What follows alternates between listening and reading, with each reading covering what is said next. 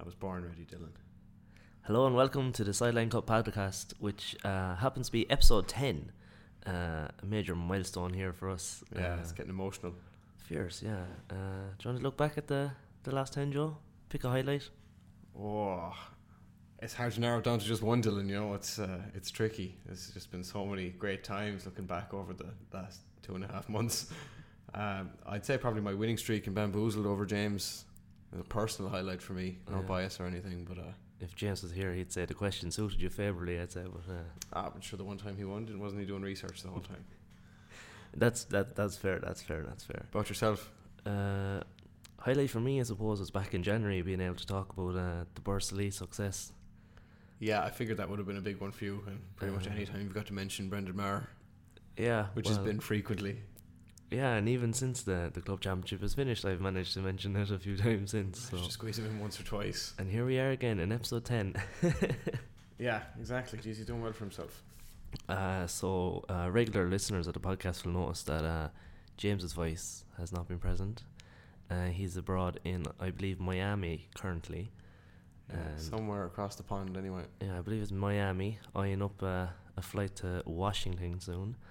So, it's as well for some. Uh, It's fine life. We'll stay here and keep the podcast going, James. Don't worry about it. Yeah, you don't worry about that, James. But uh, yeah, we have a few uh, pre-recorded segments uh, that we done with James before he took off. So we're going to look at VAR, and we're going to talk about uh, ethics in sport. Yeah, that's a Uh, fairly good debate. Actually, probably definitely worth listening on as far as that one. It gets a little bit heated. Yeah, actually, oh yeah, yeah, yeah, a I small remember, bit. yeah, that was a good one. That actually was a good one. And then uh, the mystery topic then is actually one that James picked for us. So he's going to uh, educate us on a topic that's well worth to listen to. And as well as that, we have Bamboozled, where I tested uh, James and Joe on a particular topic. And I'm sure you'll find out the winner towards the end of this uh, this lovely podcast. But um, sure, we will. we kick things off, Joe. Um, yeah, kind of quick roundup of what happened in the last week. Um, football wise, main ones Liverpool lost their long unbeaten run, 3 0 away to Watford. Really comprehensively beaten, to be honest. Uh, Watford very impressive. Liverpool off the boil. Then went on to get knocked out of the FA Cup by Chelsea in another loss. So um, You're missing Jordan, are you? I think so. Yeah, Henderson seems to be the, the common denominator. Seems to be the one a lot of people are saying. Yeah. Anyways, so. Well, he's the big miss, and like as soon as he went, the performances went down. I think the mid-season break didn't help, but yeah, Bournemouth the weekend now should be a good game to have at Anfield. 'cause they haven't been playing at Anfield for a while. Train Setley. Yeah, exactly. Bournemouth normally come out and try and play football as well, so might be a bit expensive. Um, other than that, Man City won the League Cup third time in a row. Kind of, despite Liverpool running away with the league this year, they're cementing their status as like the dominant English side of the last four or five years. Yeah, absolutely. Uh, Phil Foden was outstanding in the final. Yeah. Yeah, very good, very very good. Looking like he, I suppose he has to try and make a case for Man City not replacing David Silva, and That's that's what he's doing a pretty good job of it. In fairness to him, he looks like a good footballer. Um, are you worried, Joe, about Liverpool's? Uh, Um, no, I don't think so. I think every team goes through a bad patch in the season. I think, uh, I think Bournemouth is a good game to have now. Like I said, uh, Atletico Madrid then is the big one on Wednesday night. it's a big one, Joe.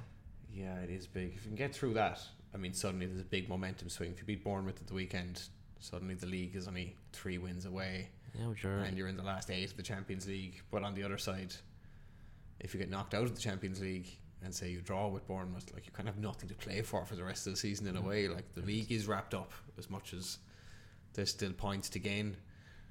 They will accumulate if they draw all their games now to the end of the season. They'll win the league. Mm, I see the question online is um, would would winning just the Premier League this year be a failure for Liverpool? I don't think it can be, given like the previous years and how close we've come before, and it's just been the monkey on the back of Liverpool Oh, completely, for, yeah. for my entire life. Like it's always been like even when you were arguing with like other like Man United or Arsenal fans and you were younger, they were like, "Oh, you never won the Premier League." And I think to finally have that one done, it's disappointing to not have the chance of doing the treble that would have been a huge one. And if we get knocked out of the Champions League, that will be very disappointing as well. But I don't think winning the Premier League can be considered a failed season for Liverpool. Yeah, it's interesting. Like the people that are saying it is probably the likes of United, Arsenal, Chelsea. Chelsea fans, they don't, they only love it. A, Yeah, a league title at the exactly. end of the season. You're like you're always going to have that rival fans trying to put down with the achievements of the other team. So that's that's fairly normal. It's like Liverpool fans are doing it the other way around with the points totals and stuff. Like Liverpool have more points, I think, now than United had when they won the treble. But obviously, had Liverpool been going for the treble, probably would have would have lost more league points anyway, Mm. just by focusing on European games and FA Cup games. But now they'll probably have their eye on breaking the points total record and hopefully win the Champions League. Yeah, it's the, I think it's just it's that kind of time of the year. There's not a whole pile going on. Only comparisons. Yeah, a little bit, a little bit. And when when we're knocked out of the cup competitions, is only the league to focus on. and the unbeaten streak beaten as well. Yeah, that was a big one. I think Mm. um, Sarr might uh, get a cheeky offer from Arsenal this summer there, just for his achievements there alone. I uh, I see a rumor online he's going to be uh, inducted to the Arsenal uh, Hall of Fame. Quite possibly. Yeah, a lot of Arsenal fans very, very pleased with him right now. Kind of save, I would say save their blushes, but save their record really. yeah. Uh, no, it's in, interesting times. Uh, Champions League during the week should be that should be a good game. Liverpool yeah, huge one. Atletico going to come to Anfield, probably pretty much set up shop, try and play for a nil nil, play on the counter attack. Pressures on Liverpool. Need to go and beat Atletico Madrid, and they're a tough, tough team to beat. Mm. Still see Liverpool scoring. I think the atmosphere, because what Liverpool have lose or have struggled with in the last couple of weeks, their intensity. So I think playing in that Anfield atmosphere, they can't. they looked they looked very sluggish. Uh, Yeah, it was- game the other night. It was the same against Watford, and even the two league games before that they scrubbed through against West Ham and Norwich wasn't really, it wasn't promising. But if you can't get up for an Anfield atmosphere in a European night, then you may as well call a halt to it. Like, Call a halt away. Uh, yeah, sure. We'll call a halt to the soccer talk there now, I suppose, and move on to. Uh, that's fair. That's uh, uh, well, we'll we'll discuss it again in our take five in a moment. But uh, on to hurling and uh, Tippy Waterford uh, last weekend uh, in an interesting affair where we had three players sent off in the first half, two for Waterford and one for Tipp. Uh, absolutely ridiculous. And I think the the topic at the moment is uh, are we seeing too many cards being dished out within hurling? I think there was a few few more sending offs throughout the weekend. And Mm, What were they sent off for? Um, a lot of it was striking. Okay. Um, in Colbert struck struck off the ball. He got he got uh, Oh, okay. he got hit himself, and then he he lashed out, and that that's why he he's seen red. And you reckon it's something they're trying to just stamp out of the game, and they're happy to take a flurry of red cards for a while and leave it settle itself down? Because players will know, right? If I do this, I'm getting sent off. I just can't do it. Yeah, possibly. Yeah. Uh, Austin Gleeson was sent off for two yellows. The f- the first one I didn't even think was a yellow, and the second yellow was a definite red. Okay, that's fair so enough. it kind of cancelled out. It kind of cancelled each other out for finish. But um, yeah, it was an in- interesting game. Tipp weren't at the race at all, in my opinion. Um, I thought Waterford were the better team. I, I assumed there was a, f- a lot of neutrals were hoping Waterford would uh, get over the line there, but they didn't. Uh, so that kind of brings us to this weekend where we have a top of the table clash. Uh, Waterford take on Limerick here in the Gaelic grounds. So that should be a good game as well. Uh, see how they, they, they match up against each other. Most definitely, and I believe that is part of our take five for the week, isn't it? It is, yeah. Uh, along with Galway and Tipp above in Salthill. And the final game of our Take 5 is a Six Nations clash uh, England and Wales. Yeah, England and Wales. Uh, obviously, Ireland not playing this week uh, due to play Italy, but has been postponed for obvious health concerns. Yeah. Um, yeah, England Wales should be a good game. I expect. I kind of expect England to win. I just think they're they looked so good the last couple of games. Mm. I just can't really see Wales Yeah, I think them over. yeah, I think Wales would have to match them physically. Uh, Ireland failed to do so. That's it. They're just such a physically dominant team. Mm. It's just it's imposing. Oh, absolutely, yeah. And I don't know, it's it's um it's hard to imagine them getting up to that that level of intensity that England just seem to be able to produce at the moment. Yeah, England just seem to kind of dominate the breakdown just consistently. Like I said, it's just imposing is the word I'd use. Just a intense, powerful. Mm. Just constantly at it. So I think I think they'll just have a little bit too much for Wales. Yeah, and the other game then is Scotland are at home to France, which we can only see going one way. Uh, yeah, well, it depends on the weather.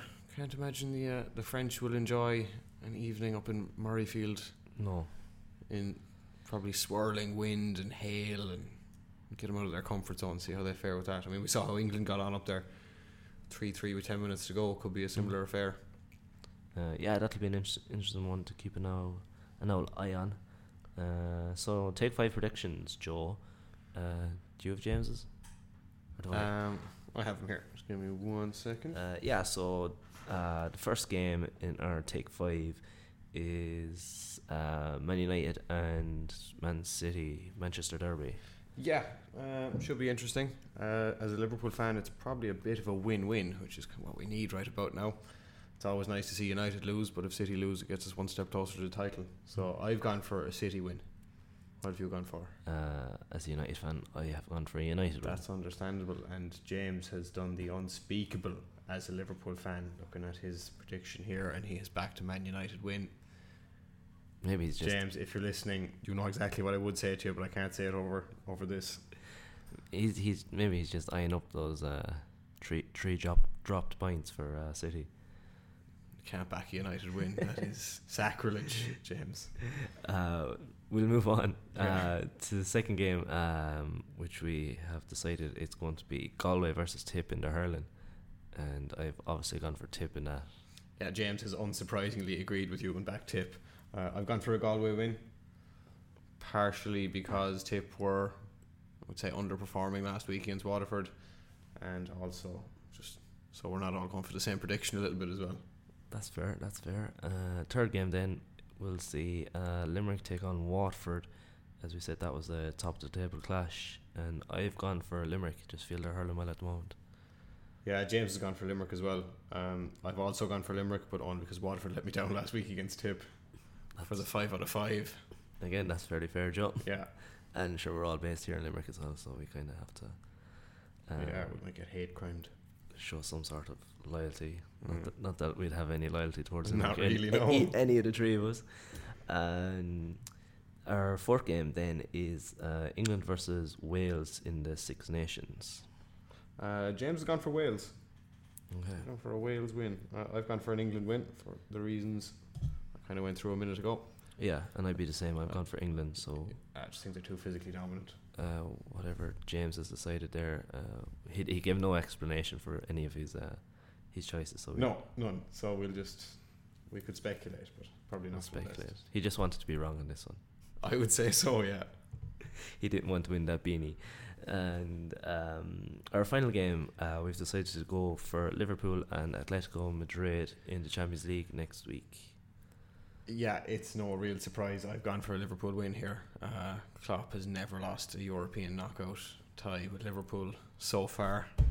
Touch wood. Um, so I don't know what more you could want really. The only issue is if Atletico get an away goal, Liverpool need three.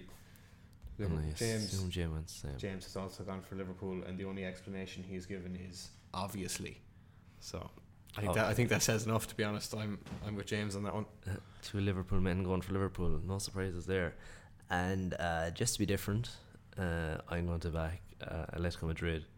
Uh, to be honest, I see probably more, most likely to be a draw in my eyes. I, I feel like you're just you're just saying there, Joe. Uh, Atletico Madrid are going to shut up shop. Yeah, and they know how to do that better than Mm. nearly anyone in the world. And Liverpool aren't playing so well, so it wouldn't surprise me.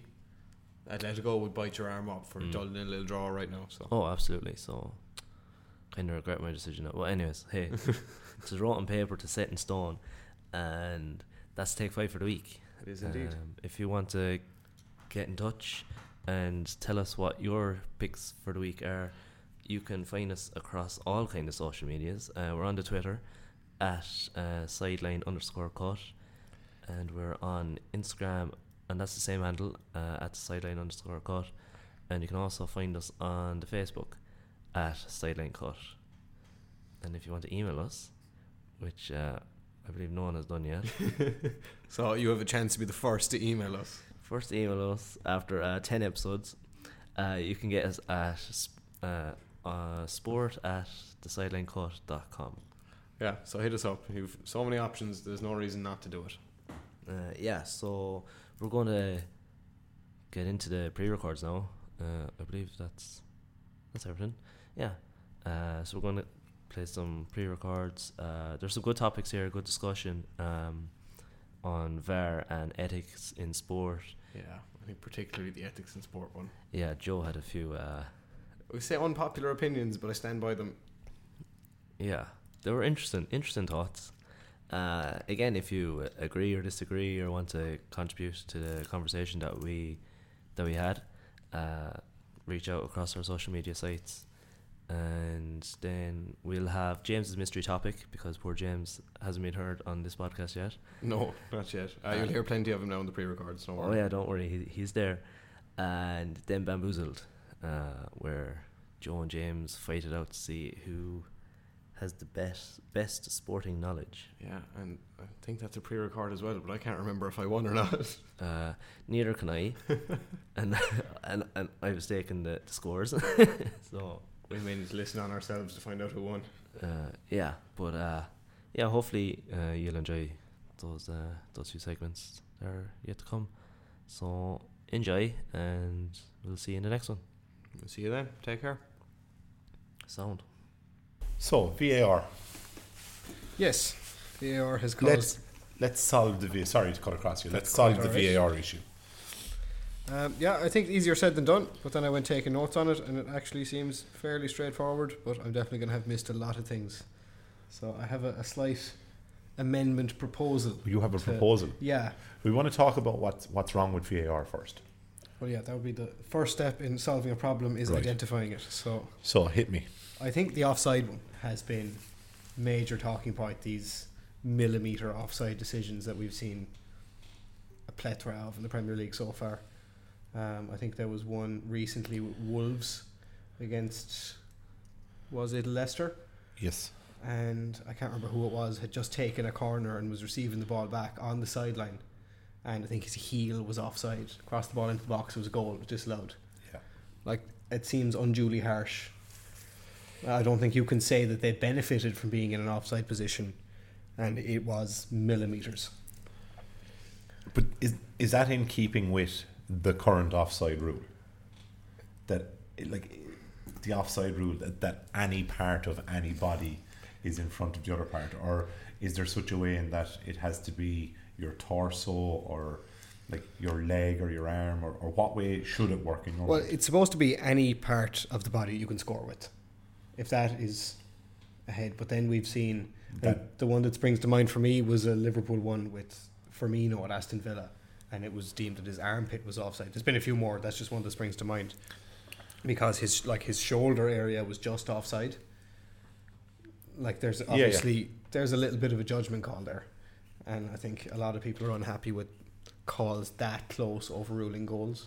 Not even so much with that Firmino one where it's a cross into the box and Firmino's getting on the end of it. Mm. It's the ones like the Wolves one where it's not really affecting the game, yeah. but they're having they're going back 10, 20 seconds to something that seems irrelevant to rule out a goal over something that's only millimeters offside. Yeah, I think for me there, uh, a change to uh, naked eye policy, where if it's only obvious to the naked eye, then it's given.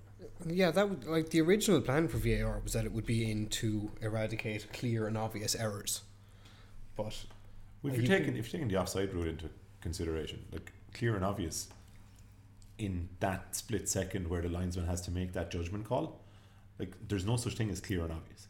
yeah, I think that's the issue with offside. I think what like the naked eye policy is like VAR has like I don't know the blue lines and red lines and they're overlapping each other and you're you're sitting there at home thinking Jesus is the offside or is the onside? Yeah, and as well as that, that's assuming that they're because they're not really showing with VAR when they stop and you get that still image. Is that exactly when the ball is being struck? I know like, myself as like, because when the margins are that small, that a quarter of a second in the difference on that still Yep. can cause the player to be back onside, or and you're also relying on those lines being perfectly straight.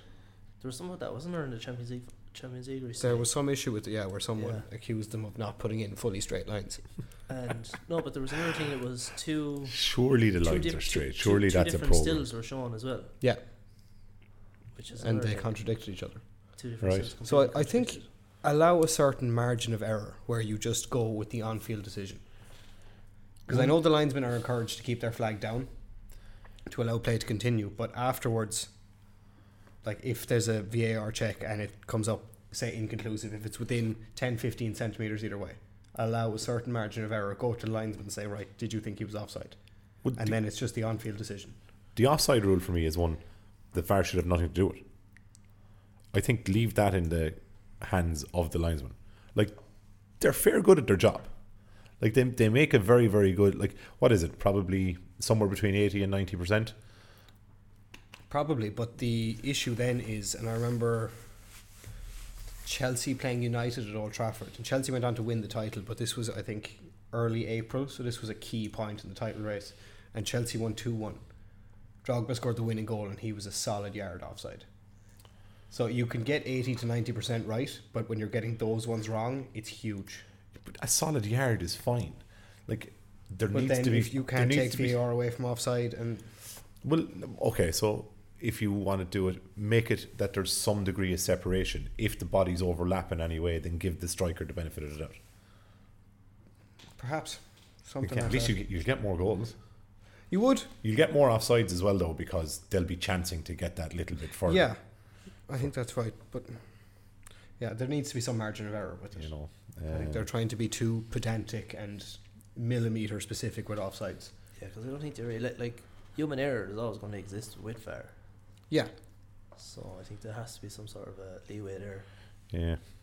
Um, I read a stat that it's like it's up to ninety-one percent or something accuracy, as opposed to eighty-two percent the first time on all decisions Yeah. across the board. across the board. So it's getting better. It Um, probably is.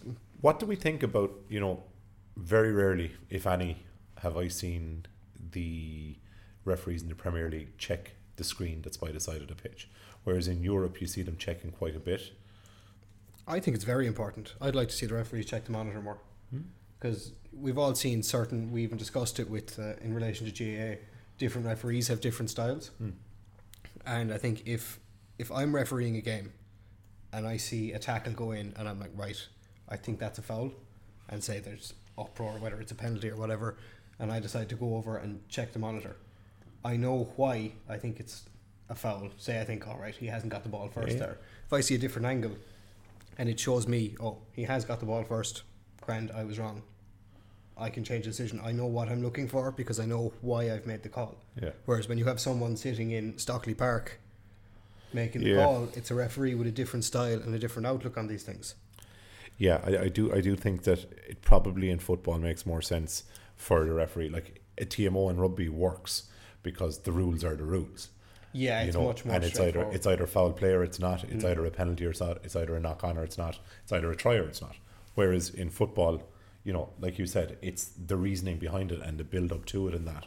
So maybe the referees need to take that into their hands a little bit more and go and check the screens and then decide for themselves instead of leaving it up to someone in Stockley Park to make that decision for them. Yeah, I'd like to see them use the screens more Mm. because I think the fact that someone is like, if you're a player and there's a foul given, and say a decision is overturned and the referee is like, oh, VAR made the call, Mm. you're kind of you've got no one to turn to to say why, because they're not going to give a full explanation that a referee would have to give to a player.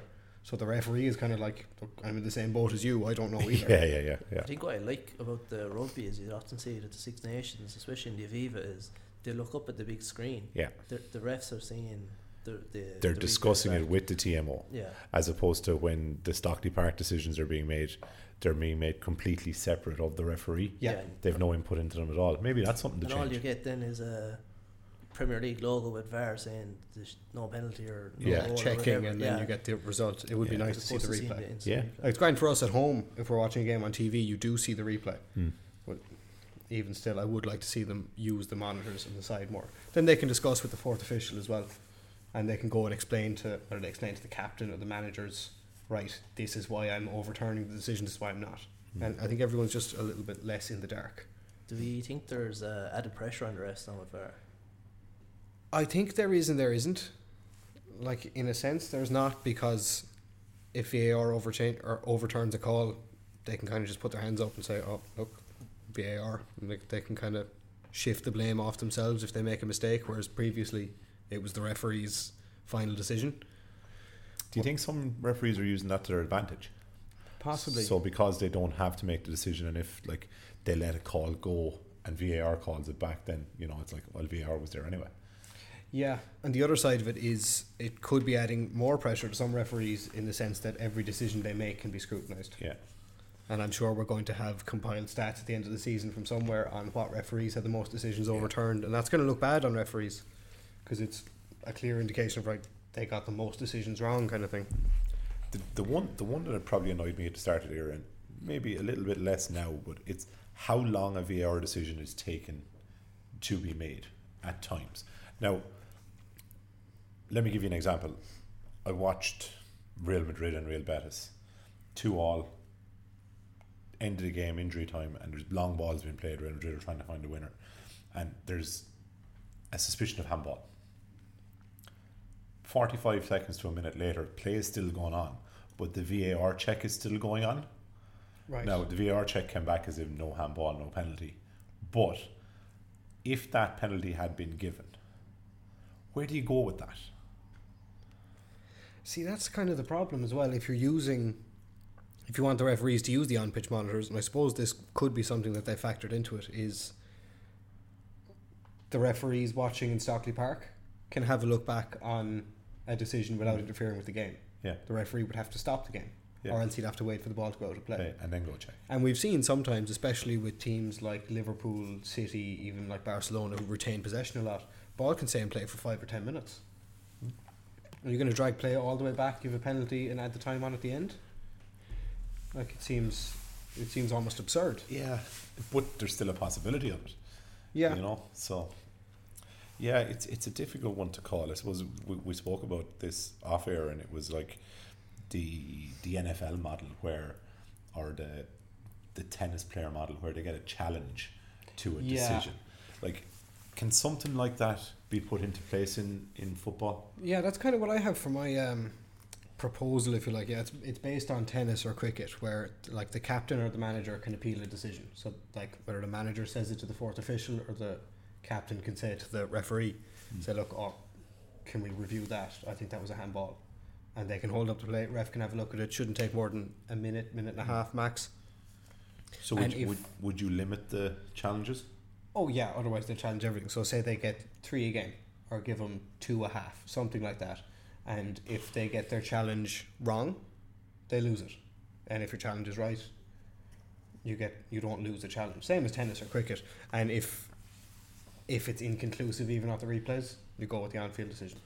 Or how about maybe I think at a stage in the NFL, if there was a challenge and you lost the challenge, you lost a timeout. So, No. so in in soccer, if you lose a challenge, just in case you're just challenging everything, you lose a substitution maybe. Mm, maybe. Make I, I think severe so they're not challenging everything. yeah, I think you could do that, or you can just limit it to give them. One and a half. I'd give them three.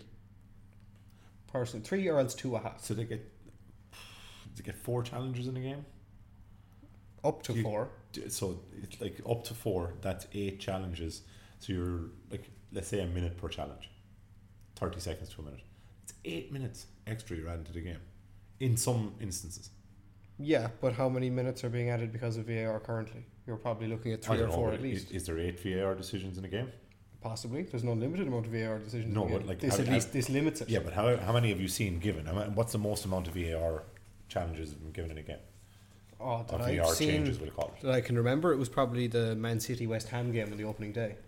What was that? Um, I think City went on to win five 0 or something, but they had I think two goals ruled out, and that was the first day, so VAR was very slow.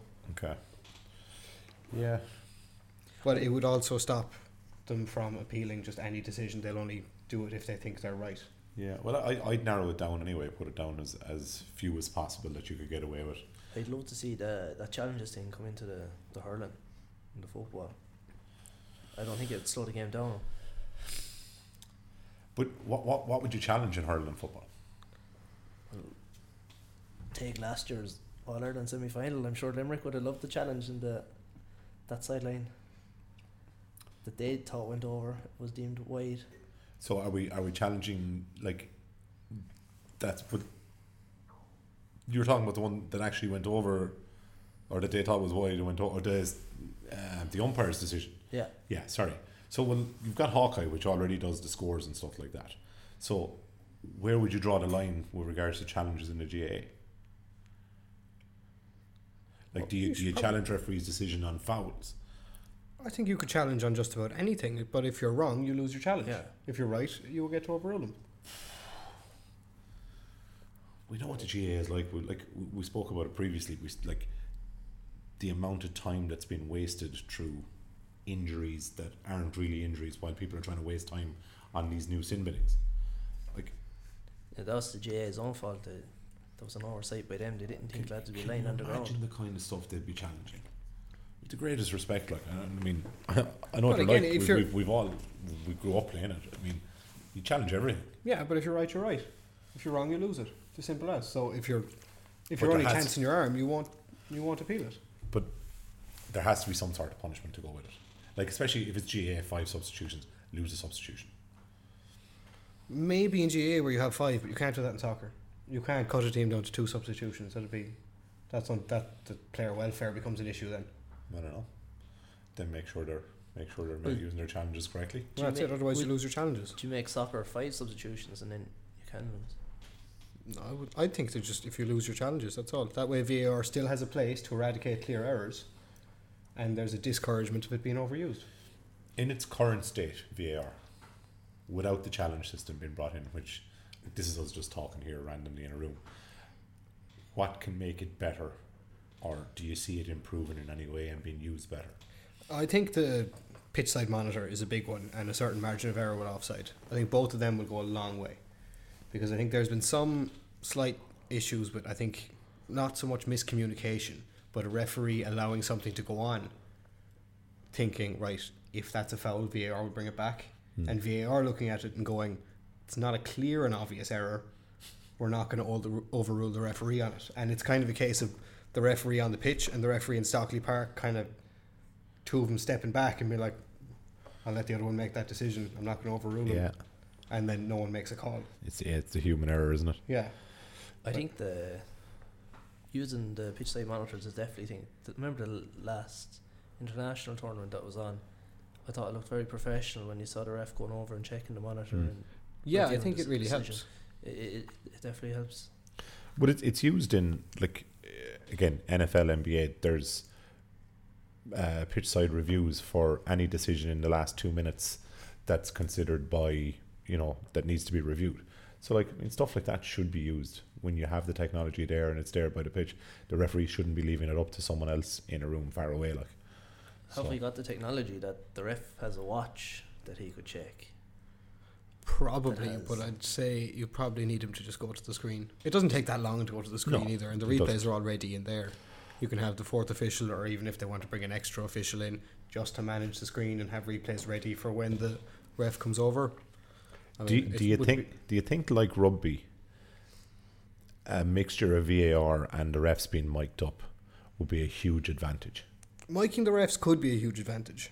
I think we discussed this last week. The level of abuse that players give Hmm. referees in in Well, football in particular Even when it be comes difficult. even when it comes to Stockley Park and they're trying to make a decision when they've gone back to look at replays and they can hear what the ref is thinking or saying as he goes along, might make the decision a lot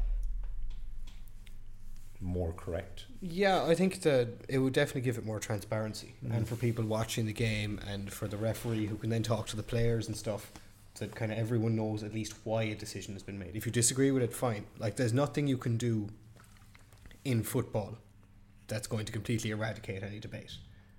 No True. matter what changes are made to VAR, there's going to be Or someone be good at it. controversial decisions because a lot of it is judgment call. I think you could watch what was the one Liverpool played United at Old Trafford. Um, in the build up to United's goal, Origi's leg gets clipped. Now, letter of the law, it's a foul. Probably not enough to bring him down. I've watched the replay of it quite a few times, and you couldn't really disagree with either call. Hmm. Technically a foul, but in the middle of the pitch you get away But with it- it. One of those ones. Isn't that why we love sport though? Well, yeah, Oh, that's yeah, the thing. absolutely. Like we want you to don't you don't want to rule out all controversy. Well, you can't in football. because then it's not sport anymore. it's the nature of the sport that you can't. Fair say to that there, Joe, uh, was like you're an attacker, so you're seeing it as a as a goal scoring opportunity denied, whereas I'm seeing it as a defender, and I'm thinking, oh jeez, thank God, no fi- no foul given away there. That's that. it, and there's, like I said, there's there's no one correct decision on just that's just one isolated foul. I'm sure there's hundreds of them going in the Premier League that I just can't recall. Yeah, the, the the big one that stands out for me is the Liverpool City one with the handballs and whatever else. That's it. That Trent know, Alexander so- Arnold handball where, because there was a deflection, he was given extra leeway. It definitely strikes the hand. Like it can that can go either way, no matter how many so- replays you watch. Yeah, I, I guess this is an argument that's going to continue and continue and continue and But yeah, I think it's also worth remembering that it's the first season it's in the Premier League. yeah, and they can't really change the procedure until the summer. So I think there was always going to be some teething issues. yeah. It's it's like anything. You you need to have it uniform across all the different leagues as well, because there's no point in like certain rules are being used differently in Champions League than they are in England. Yeah, You I think know. that's always been the way. I mean, there's always been that whole thing of you get away with less in Europe kind of thing that you would Mm. in England. I think that's always going to be the way where Yeah. I think teams have to adapt their style to play in Europe. Yeah. The um, do you think it kills the atmosphere? Yeah. I think some of the goal checks it does. I don't know how to change that as such, but I think you know sometimes you see a goal going and you're kind of like, oh, going to be a VAR check on that, and like normally you'd have that that moment of ecstasy. Do you know what? It's you can see that on television that it does, but I've been at quite a few games this year, especially in Anfield, Yeah, and like it doesn't really affect it a huge amount. Just kind of quietens the crowd for a little bit while they're waiting. It's like it's like a nervous anxiety around it, going, "Oh, what's going to happen now?" Like, and everyone's expecting the wrong decision to be made then as well. yeah. So But like I was watching the the Liverpool game against Norwich, and Mane's goal, and the, there was a VAR check for a potential push. hmm. And I watched it because you could see his arm go out, and I watched it in real time. I saw the goal go in. I was like, oh, you know, good. And that's going to be VAR checked. I'm going to wait Yeah. two minutes. yeah, Then it was a goal, and I was like, oh, the excitement's kind of gone now. And that was a that was a one 0 win, and what is like every game's a big game for Liverpool now, and they're Mm. trying to break records and stuff. So that was big, and that moment of that kind of you know that fist pump that Yeah. you normally do if your team scores, it was kind of gone. It was yeah. a little disappointing in a way. I turned off the telly. No, it'll, it'll be interesting to see, and like I'm sure in the off season there'll be, you know, more decisions made and more changes made to try and make it better. We'll probably see a lot of it used around Euro 2020 and high profile yeah, games. they'll so, probably play around with it a little you know, bit. so yeah, I look forward to uh, arguing and fighting about it in the in the You future. it- it'll be interesting to see it used in the Aviva because we, we've seen uh, the TMO used in the Aviva. Mm. So it'll be interesting to see VAR used in the Aviva. Yeah, see which is def- yeah, different. just like f- to compare and contrast the two. Yeah, Yeah. that's true. To have them both used in the one stadium would be easy to to see the differences, especially with the use of the screen there. That's yeah, the big one. Can can the big screens like I know I know Anfield doesn't have one, but can the big screens be used instead of going to the side of the pitch so it's more transparent as we said. So like the the referee and the two linesmen coming together and they're looking on the screen, speaking to Stockley Park, and everyone can see what's going on. Is that uh, something that can happen in soccer? I I don't think, know. so, I think the reason it hasn't happened is because most a lot of stadiums don't have that big screen. Yeah, There's not too many. Anfield is probably the biggest one that doesn't have a screen, yeah. Old But Trafford it- doesn't have a screen. doesn't it? No. Oh well, if Liverpool United don't have screens, then you kind of can't really make a rule around Yeah. it. But I think I'd still have them, even if you display the replays on the screen. I'd still have the referee going to a monitor, rather than him looking at a screen that's 50 feet above his head. Don't know how it works in rugby. If he's trying to make a call, I'd personally rather see him do it on a monitor, which is close to him, that he can go back 10 seconds on the replay or something How if he you, how wants do you to. feel about someone running onto the field with an iPad and showing it, giving it to the ref? Uh, Maybe a remote control No car thanks. altogether, send it on Yeah. and take it back. A, a drone, a drone, a drone to come down, yeah. On that bombshell, we'll move on. So we're moving on to our next topic, and it's sporting ethics.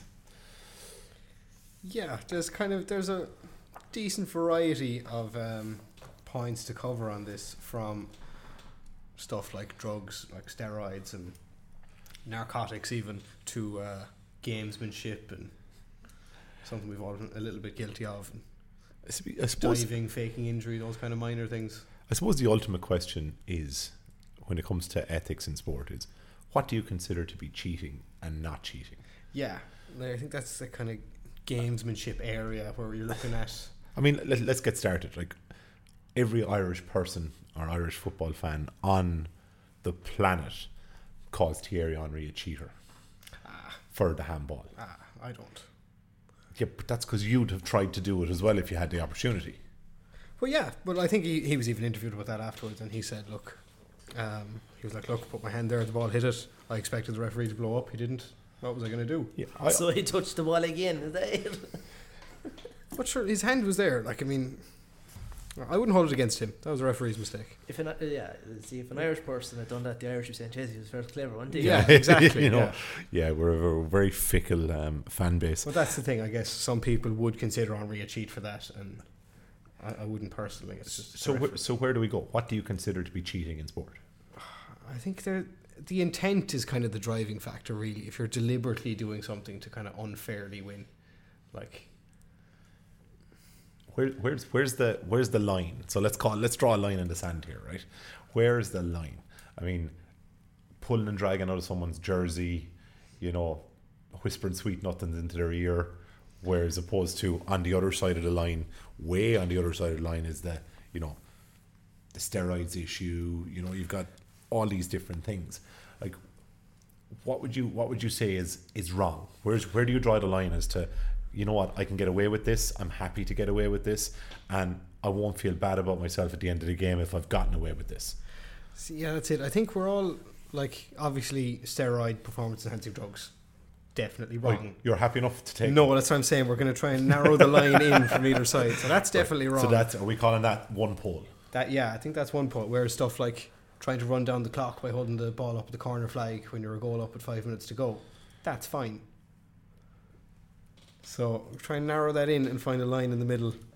Okay, so right, we, we, we spoke about this again off air, like the GAA sin bin, right? So so ho- holding the ball up in the corner is one thing. The ball is still in play. It's up to like if I'm on the opposite team, it's up for me to take the ball off of you. I'm okay with that. That's I don't consider that cheating. I consider that you know trying trying your best to hold on to a lead. Yeah, The GAA sin bin, we have people lying down and pretending to be injured while one of their players is in the sin bin in order to run the time off the clock yeah, that to me is morally wrong, it's wrong, but ethically wrong. definitely.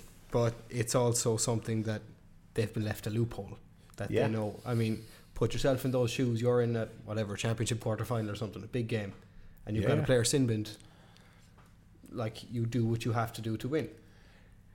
I think it's one of those things where it's definitely wrong morally, but you'll get away with it, so you'll do it because, and you kind of you look back on these things in two years' time, you're going to look at the result. Mm. Yeah, it, it's one of those. I think it, that it's look. We, we spoke about it. it. It needs to be changed before the championship because it'll make the championship a farce if it's not. Um, Possibly, yeah. For me, the ethics side, and if you can shake your man's hand at the end of the game and say, "Well done" or "Hard luck," and leave it on the field, it's not considered cheating. If you know what I mean. If you're Yeah. after laying down for five minutes to waste time, But- you could still shake hands with your opposition and say, "Well done," knowing that they could have done the exact same thing. That's it. I think there's a mutual understanding between opponents as well. Especially, you know, sometimes you'll be marking someone and you could kick lumps out of each other for 90, 80 minutes, however long your game is. At the end of it, you shake hands, you put it behind you. Yeah, Whether it's Because someone you, has 'cause pulled. you know that they could have done the exact same thing. yeah, If you pull someone, pull someone's jersey, you know that they could do the exact same thing. Whereas with drugs, that's that's you taking it into your own hands. I, I am going to cheat. I'm going to do something to gain an advantage that someone else probably isn't going to do. yeah, I, I can see that. But again, you're still after taking the drugs until you're caught. You're still coming off the field shaking the hand with that same person because but you haven't been caught and you believe it's okay to do so. obviously the other person isn't in the knowledge that you've taken drugs at that point. Yeah, but then it's like it makes his point null and void because like you, it's if you believe you can come off the field with your head held high and be able to sh- uh, shake a man's hand. Yeah, but then can you do So how, how how can you take a load of steroids and come off the field shaking a guy's hand and go, you know what, we're the same. I've taken all of this stuff and that man has taken none yet. I can shake his hand because I didn't cheat. You still do. You still shake the hand. So, you know, where's the my my question about the the whole steroid use is in some sports and in some countries, the punishment may or may not fit the crime. So if you take the difference between athletics and American football or basketball or maybe it's just American sports in general, baseball's another one. There you get a certain amount of match bans. There's three match bans and six match bans depending on the severity of the drugs that are caught in your system.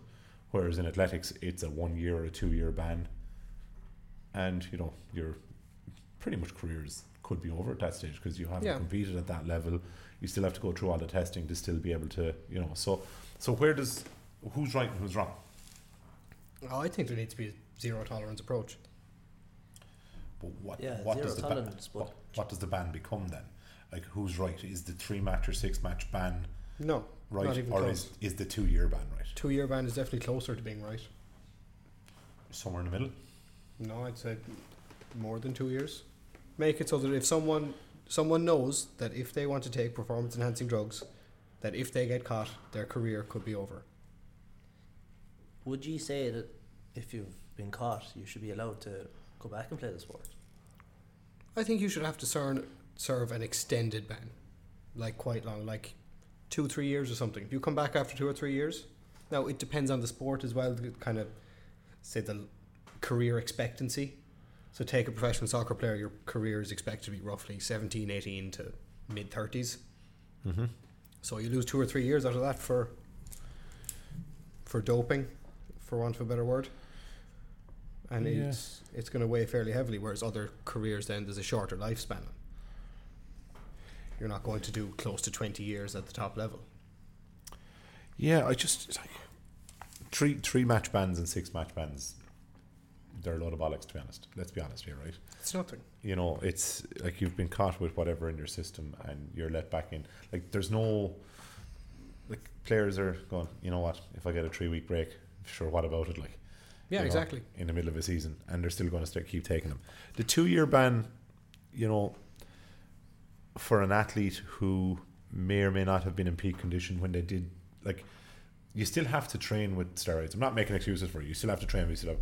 So those athletes that are failing those tests, they need to do a test every month for those two years that they're banned to ensure, while they're out of competition, if they're going to return to competition, that they were clean for those two years.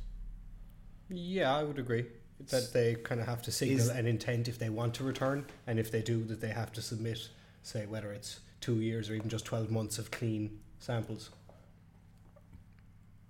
But not just if they have an intent to return. Well, if they're going to retire anyway, leave, like then it makes no difference. Like say you're whatever in your mid thirties, you get caught doing it, and there's no point trying to submit clean samples then if you're never going to go back and play. So what if what if I'm 26? I've been caught. In two years' time, I'll be 28, and I go, you know what? I'm going to retire. I'm not going to bother coming back. Yeah. 28 comes round. You know what? I'm going to go back, and I haven't done a test for those two years. Then you have to start your two years testing. So that's a four-year ban. Yeah, but two of it's self-imposed. You've retired.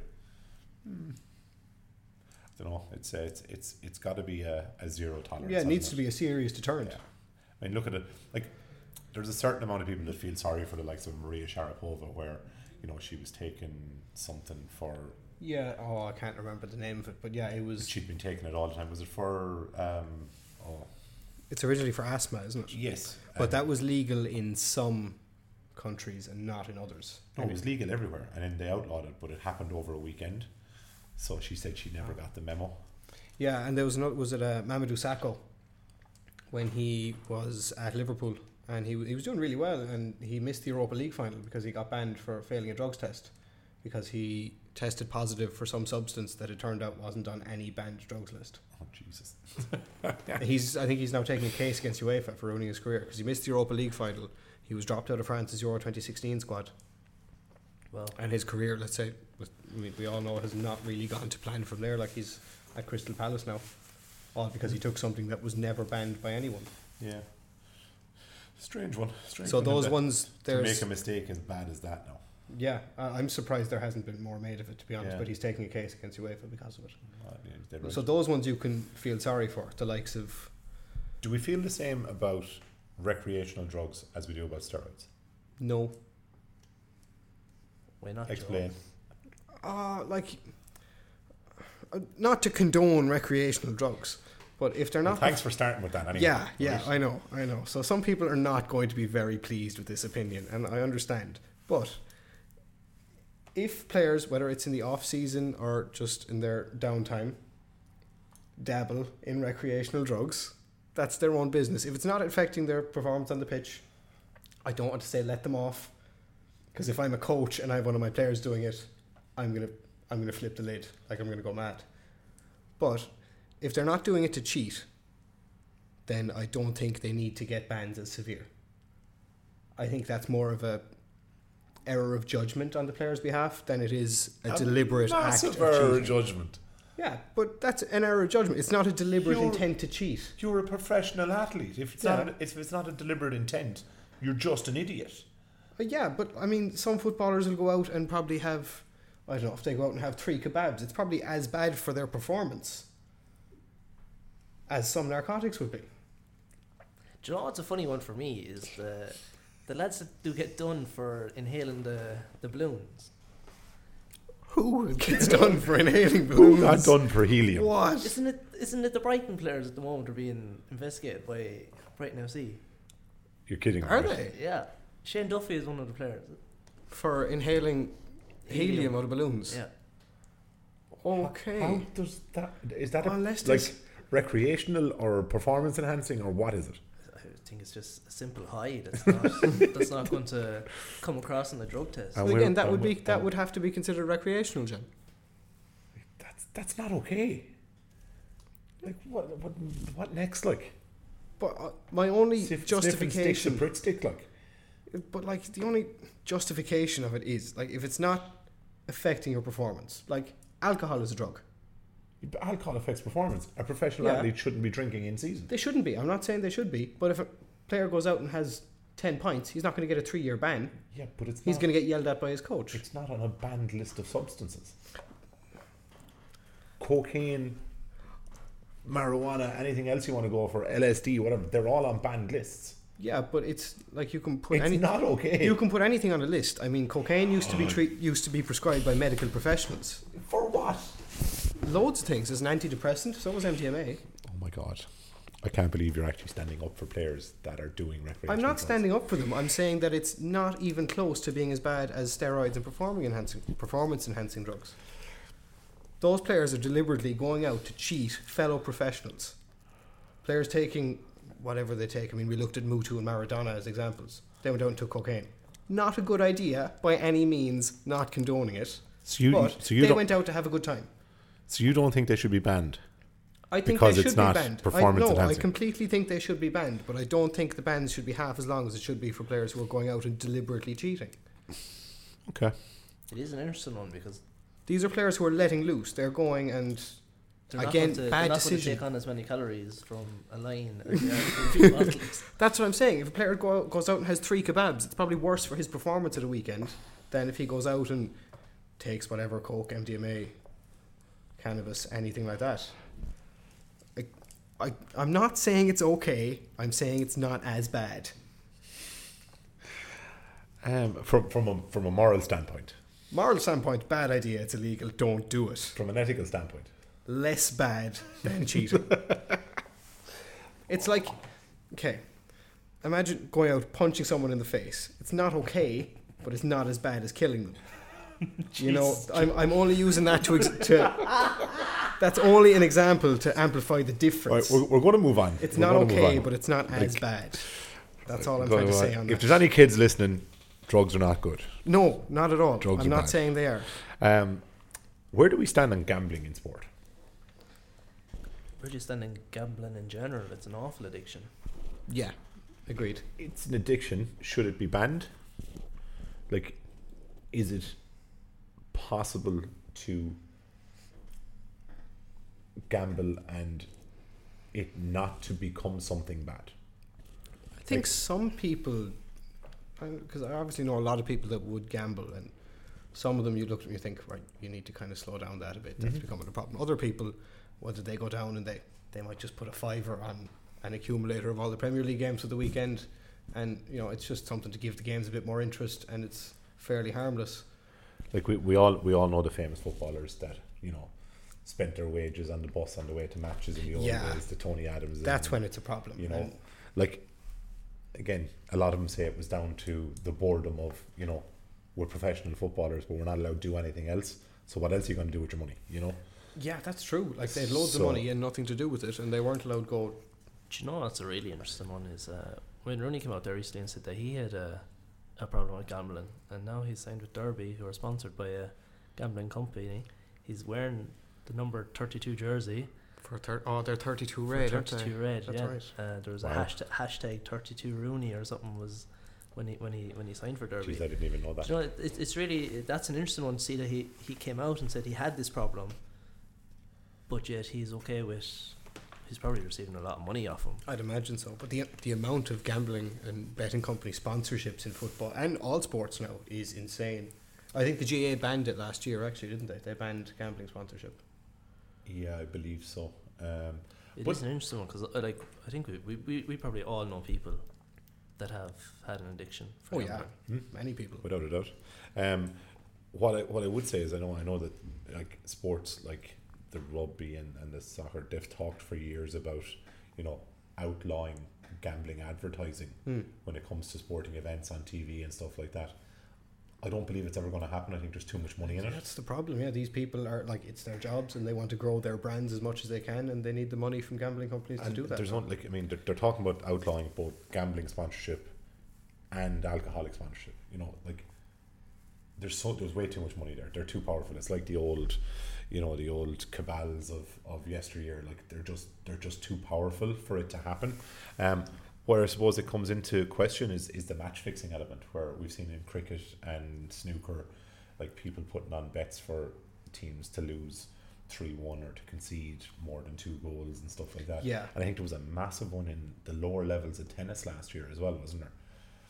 Um, yeah, it was it was huge. Like the, the games that were so games that were on maybe B or C competitions for lower ranked teams. There was match fixing going on in that the matches were delayed on television, so even the guys that were there at the games were able to bet on the matches before the actual. So even if it was only a set behind or like a, Oh. a match behind or a point behind, they were making money because they knew what the next point was going to be before bet on what was about to happen, even though you had already just watched you know, it. so like again, ethically, really, really bad, but you know, still happening. And I mean, there's probably like I know Bruce Grobbelaar, and you said he was cleared of match fixing, and Yeah, like it's definitely got to be happening. yeah, yeah. I'd imagine so. And I think we saw um, England played Pakistan in the cricket there. Oh, would have been probably seven or eight years ago now. And Pakistan ended up having three players banned for. Oh, they got extreme bans. There was one fellow who was only eighteen. He got like an eight-year ban.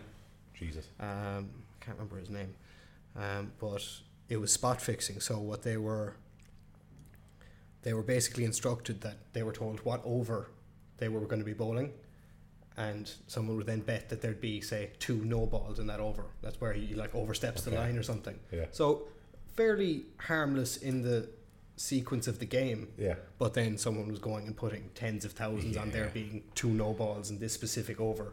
And there was some uh, recording of it came out of the dealing. And the three players, I think two of them got lifetime bans.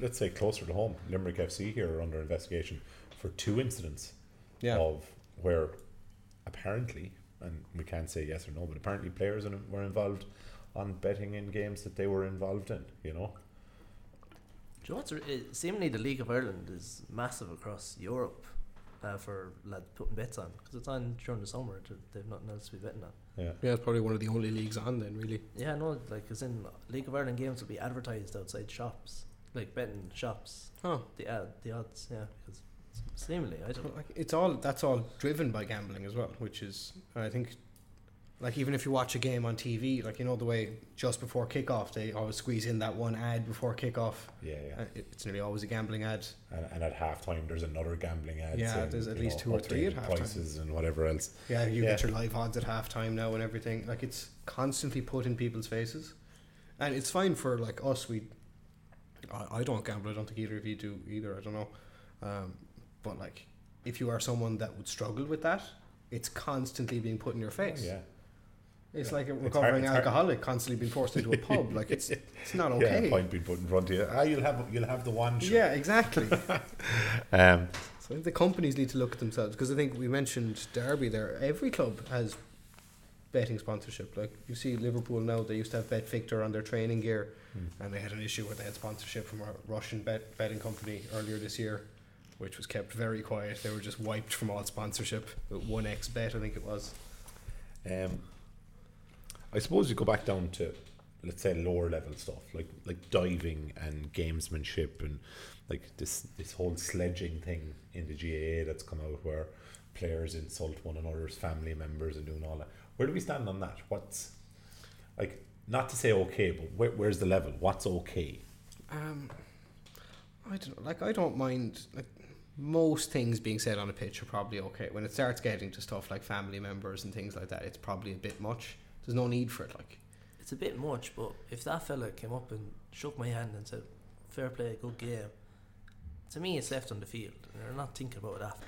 I, I played with a guy. I played in, in a hurling match, right, with a guy whose brother had committed suicide. And a player turned to him on the field and said, Why don't you go off and do whatever like your brother did? yeah, That is not okay. No. I don't care if that man shakes my hand at the end of the game. That's not okay. but that's it. If Well, someone you're not said something, shake that lad's hand. Yeah, No, gonna- but- but you know what I mean, He's like- going to have his face bro- broke in before the game's over. Like that's not okay. And that's the kind of stuff that's been said. Like I've I've been on the field where stuff like that has been said on more than one occasion by more than one person. Like should there be how how do you firstly how do you prove it? And secondly, if it is proven, how do you deal with it? that's it. It's very difficult. Like if I mean, if the referee's down the other end of the pitch, and your marker says something like that to you in your ear, there's no one else who's heard it, and if you turn around and smack him, you're getting sent off. Oh yeah. So And the likelihood of you, you know, trying to find your own retribution there. It's It's fairly, fairly high. high. Like if I put myself in in that person's shoes, there, like if he says something like that to me, if I don't lose my temper straight away, I'm guaranteed to try and hurt him on the next ball. Yep. Oh, if that lad didn't end up in hospital after the game, Exactly. he's going to end up in hospital somewhere. Yeah, you'd make it your business to get him. Like I, you know, sle- sledging is one of those things. I mean, we've we've grown up just knowing that it's going to happen. Yeah, and you kinda have to and be- to get on with it. You know, to be the bigger person and get on Yeah. with it. But at times it's difficult. well, they always, you know, anytime you like coaches growing up, someone would say something bad to you or something like that. They'd be like, look, you know, the way to show them is Yeah, with your football or yeah. Let it's let, hurling or let your hurling do the talking. Yeah, exactly, stuff know. like yeah, that. I'll let my Hurley do the talk. Where, where are we on the diving thing? Yeah, diving is never nice to see. I think. Should there be like take take the Premier League? I mean, it's going on every week. Yeah, Um, should there be like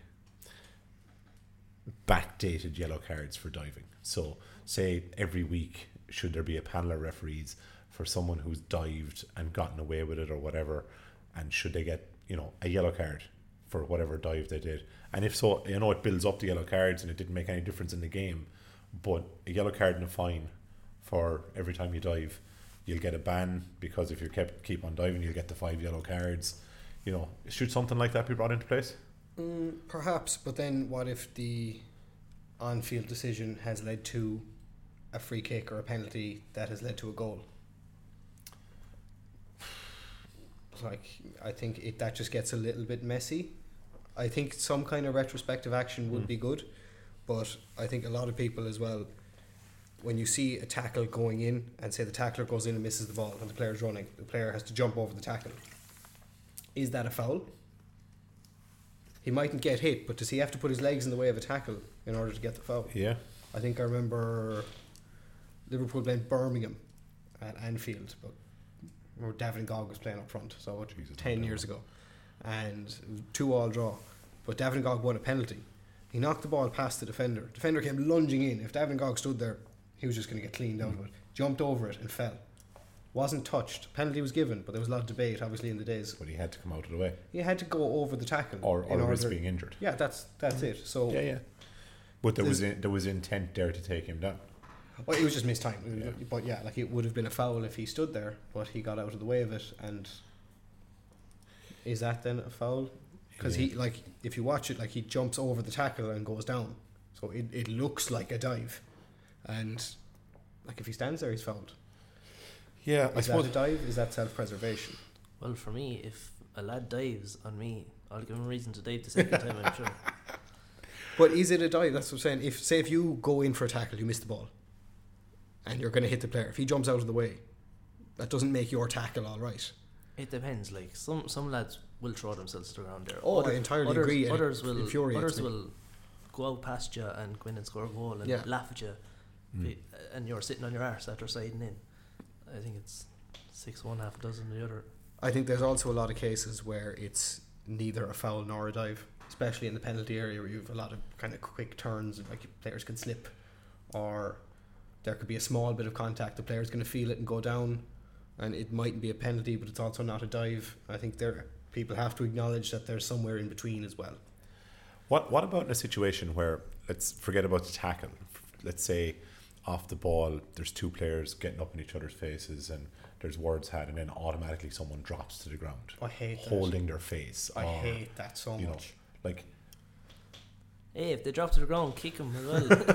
like, like you- you always see it in in soccer in particular, where you know they, they know not to headbutt each other, but they go forehead to forehead and they're kind of just squaring yeah, up. And all of a sudden, one of them drops. yeah. You know, that's not okay. No, that's not that. I- I- that would be that's play acting. Like it's Yeah, You're guy, deliberately a guy ends cheating. up getting a red or yellow card because you dropped to the ground.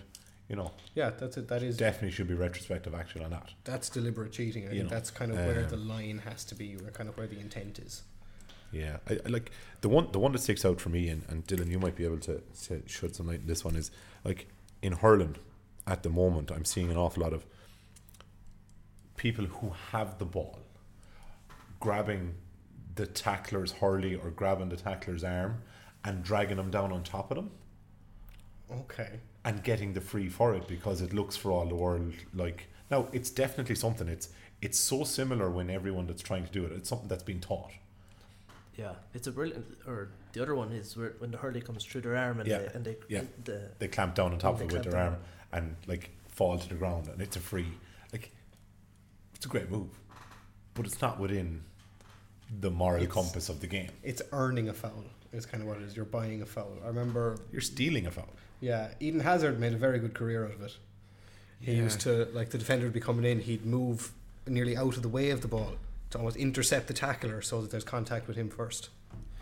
yeah I don't know it's And one so of those he thi- goes down. it's one of those things I'd say if I was still playing I'd probably be trying it but looking at it I'm not okay with it But sometimes I don't know. Some, sometimes it does look very bad. But then, geez, Dan McCormack. Whenever you see he wins frees, and you, you'd wonder how he's go- winning them at all. And it's just hurleys get mixed up, and yeah arms are swinging, and I think Dan's a big man as well. I think it's it's at, it's at times it's more difficult for a big man to get frees than it is for a small man. Yeah, definitely. You know, so Referees you feel less bad for you, kind of thing. It's sure you can look after yourself. You're bigger. a little bit, yeah. Yeah, I had that. I had that conversation with a referee on Friday night. Anyway, yeah, it's an interesting one. I'd say we'll. Um, I'd say there'll be more on that. And if anyone has any thoughts, um, don't forget to get in contact with us on social media and tell us what you think. And if you have any argument about recreational drugs you want to take out with Joe, by all means do. Go on, have at it. hey, go just go back to that there, Joe. Um, should should drugs be allowed in sport? No, no, I'm not saying it's okay by any means, but it's definitely a lesser evil. That's what I'm saying. Then, if you will, steroids and If- performance if, enhancing if you drugs. let if you let everybody on the drugs, and even the playing field, Mm, it would level the playing field, but player welfare would then become a serious issue. Drugs are bad.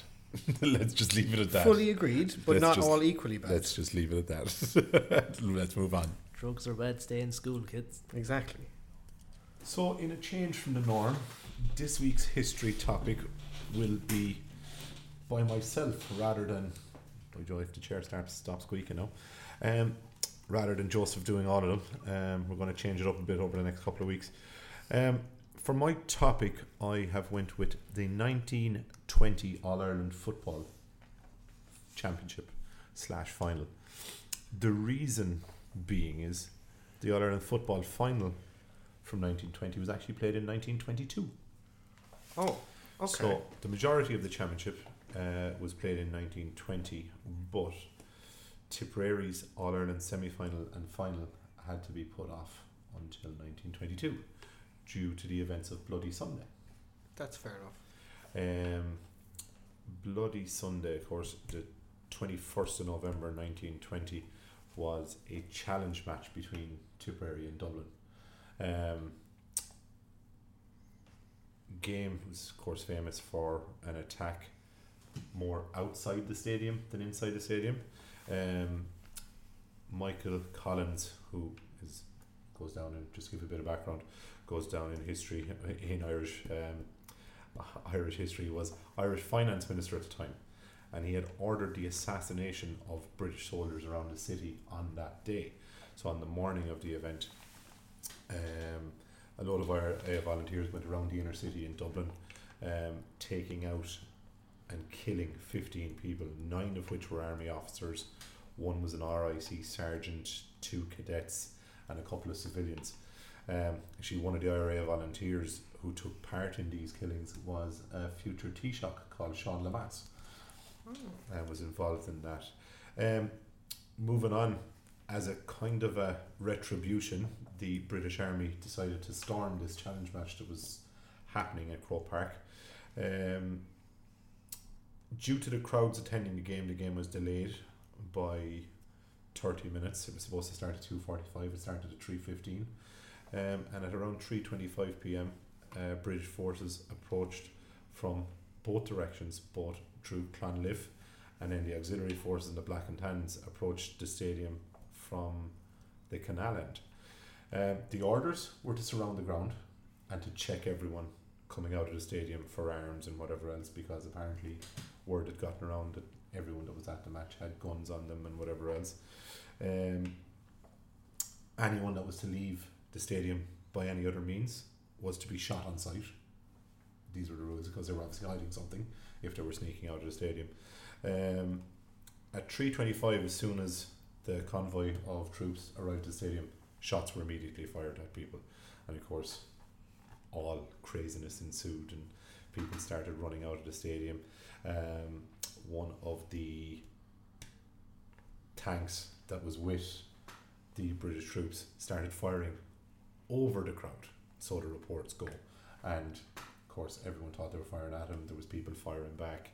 Um, uh, the Freeman's Journal actually reported the spectators were startled by a volley of shots fired from inside the turnstile entrances. Armed and uniformed men were seen entering the field, and immediately after the firing broke out, scenes of the wildest confusion took place. The spectators made a rush for the far side of Croke Park, and shots were fired, fired over their heads and into the crowd. 90 seconds of shooting in total, and 14 killed all civilians over the next over those 90 seconds. I suppose back to the main part of the story the football championship had to be cancelled. So, this game, which turned out to be only a challenge, ended up being the All Ireland final of the same year, played in 1922. Dublin had, of course, qualified already for it. Um, Tipperary went on, they'd, they'd actually played five games coming out of the Munster Championship, which was unheard of in the day. They'd drawn with Clare twice, um, finally beating them in the third game by a margin of 1 7 to a point.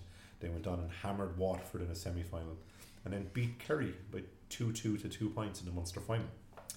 Um, Dublin had beaten Offaly, Laois, Kildare. Kildare was 1 3 to 3 points in the in the Leinster final. Um, Offaly and Laois were two facile victories.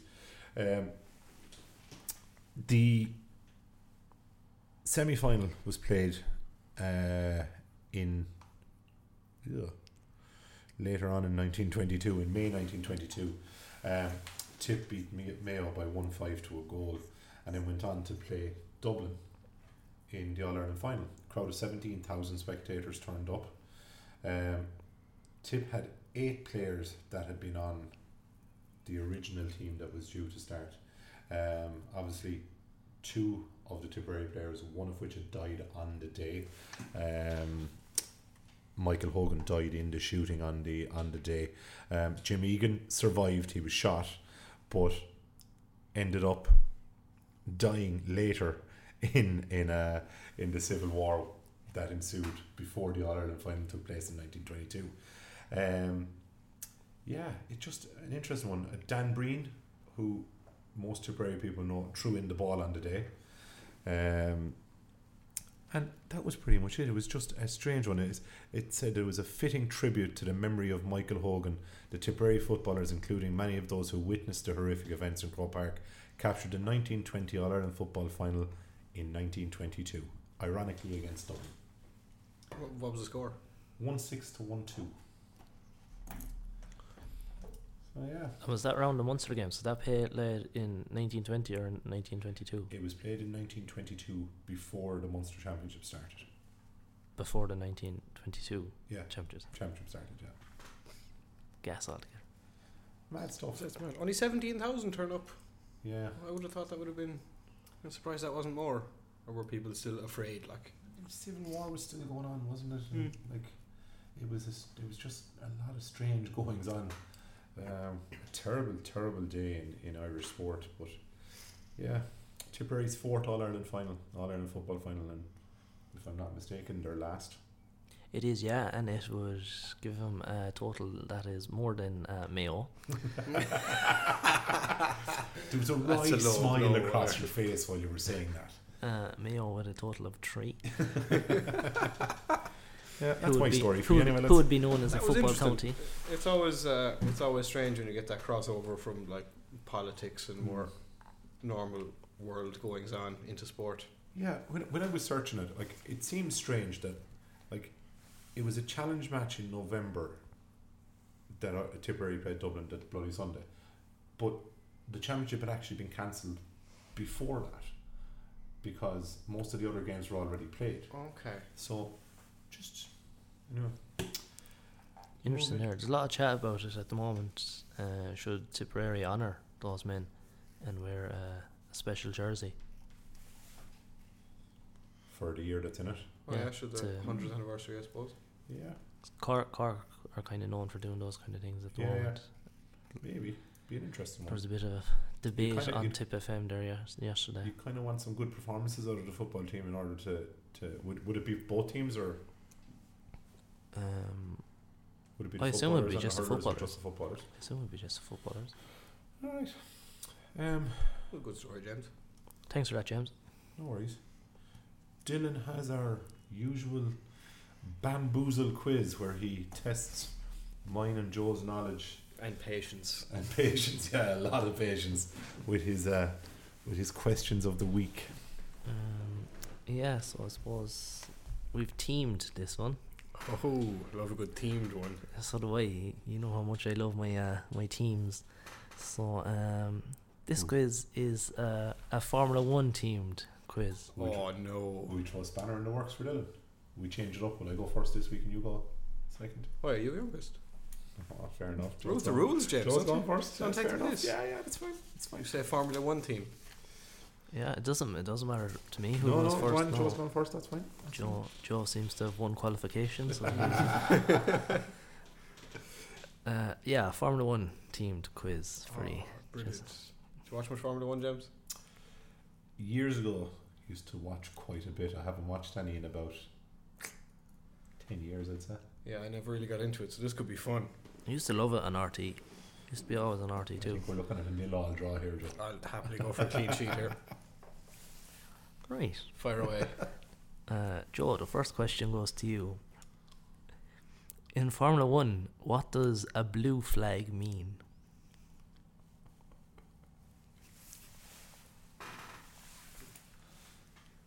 I haven't got a clue. Um, you're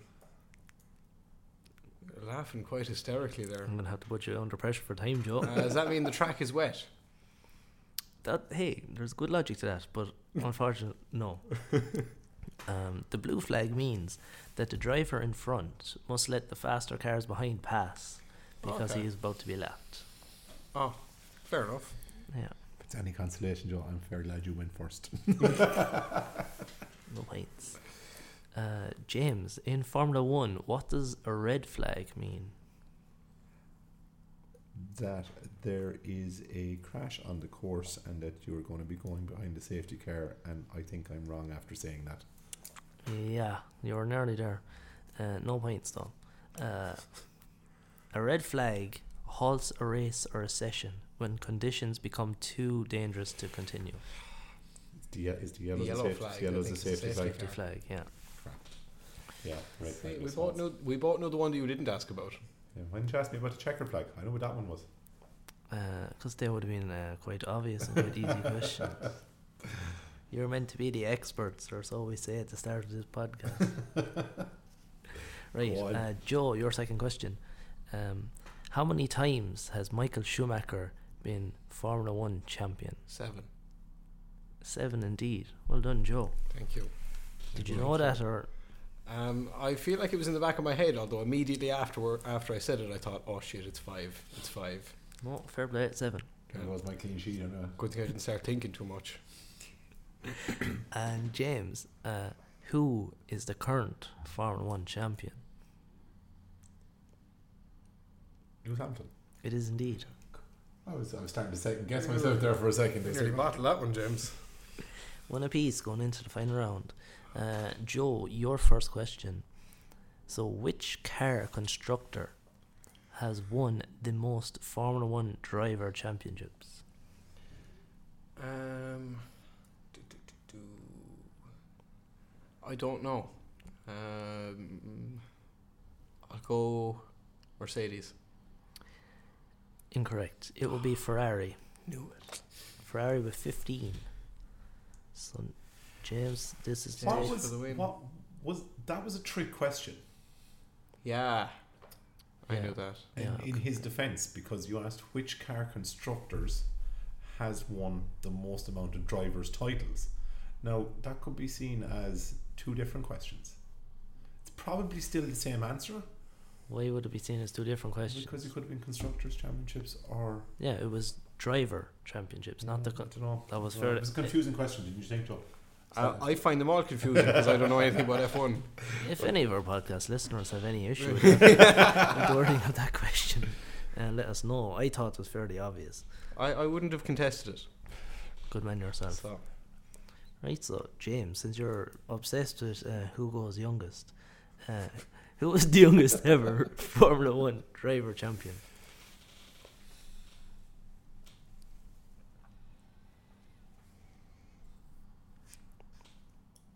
Oh God! Was it Senna? No, it was uh, Sebastian Vettel at 23 years of age and 134 days in 2010. no. Draw game, one all. Draw One. game. Fair play to you, wait.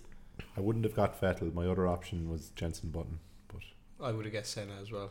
Just would have been right. a bit of a stab in the dark. Yeah, Dylan, thanks for that, chat. That was fun, yeah. Thanks. Well done, lads.